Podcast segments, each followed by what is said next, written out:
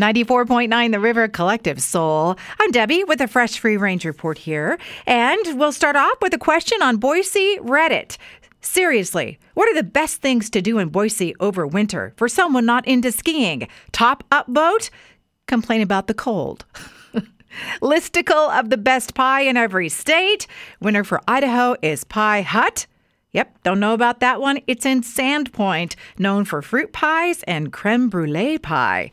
McDonald's is giving away a dozen Mc Gold cards that grant you free food for life. The way to win, you got to use the app. Free food for life, by the way, means about two meals a week for 50 years. Flavored tortillas like chocolate, pumpkin spice, ranch, and buffalo. You can find those now at Walmart. Frozen baked bean pizza is back in the freezer case in Britain. It had been gone for 20 years and the people had missed it. And Christmas dinner in a can is back too for the UK.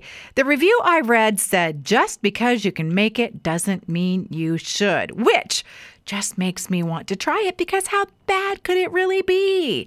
The Spam Company, they're pushing spam tacos. That's their idea for family taco night this next week. Velveeta online campaign La Dolce Velveeta all about fashion at any age, and I really like that part. And yes, for the record, I really do like Velveeta.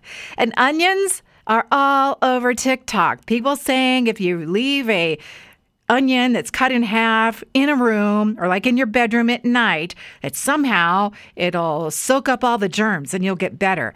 And now people are drinking onion water, just chopping them up and leave them in a cup and even crunching them up. And they say that helps clear the sinuses. I bet that's true. That's a wrap on the Free Range Report tonight. Past editions at riverboise.com, riverevenings.com, and on Apple Podcasts.